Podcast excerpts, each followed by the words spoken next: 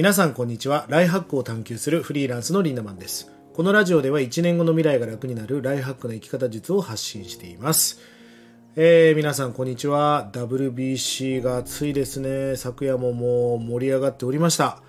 大谷翔平選手は僕はカリフォルニアで見ましたが、もうめちゃくちゃかっこよかったですね。すごいいい席を取っていただいて、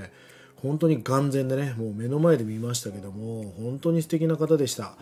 大谷選手といえば、高校時代にマンダラートっていうね、9マスの、目標設定みたいな紙を書いていたんですが、ぜひググって見てみてください。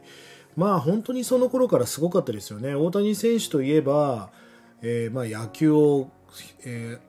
確か、大リーガー選手になって150キロ以上の球を投げるみたいなことを書いてましたが、それを果たすためには審判にちゃんと挨拶するとか、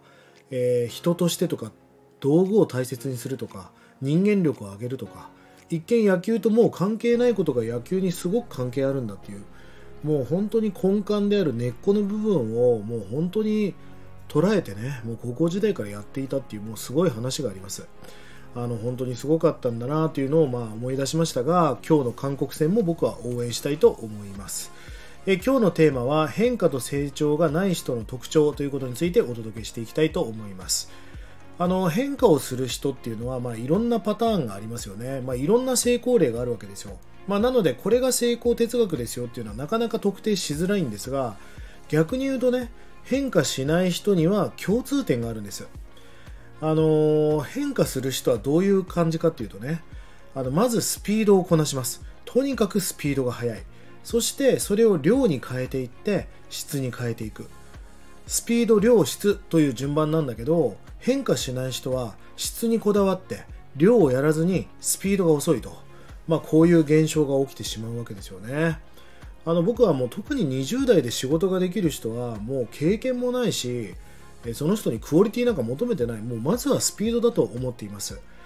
量質転化の法則という法則がありまして、ある一定量をこなすことで質へと転換していくというね、法則があるわけだけど、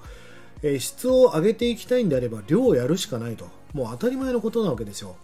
トライアンドエラーっていうのはすごく大事なことですよね。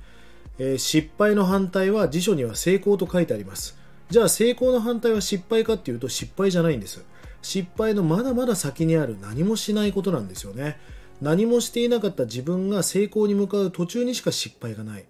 つまり成功の反対は何もしてないことなわけですよ。ということは失敗っていうのは失敗ではなく経験じゃないですか。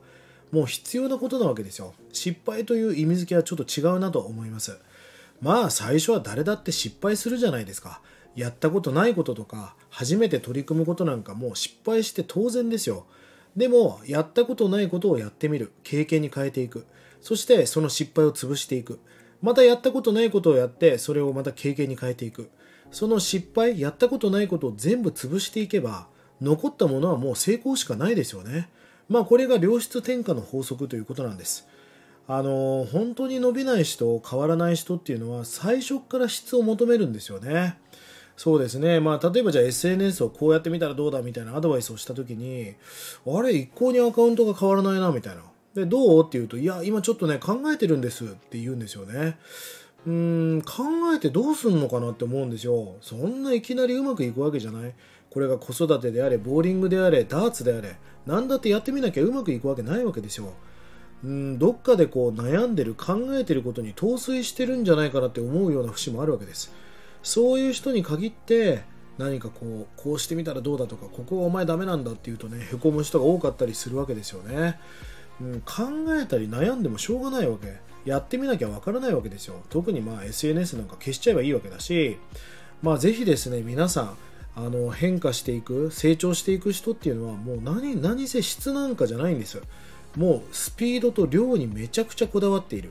スピードをもう早くやり、量をたくさんこなし、それを結果質に転化していく。こういった順番でね脳みそが動いていますので、ぜひ皆さんも質にばっかりこだわらずに、まずはやってみる、スピード早くやってみる、量をやってみる、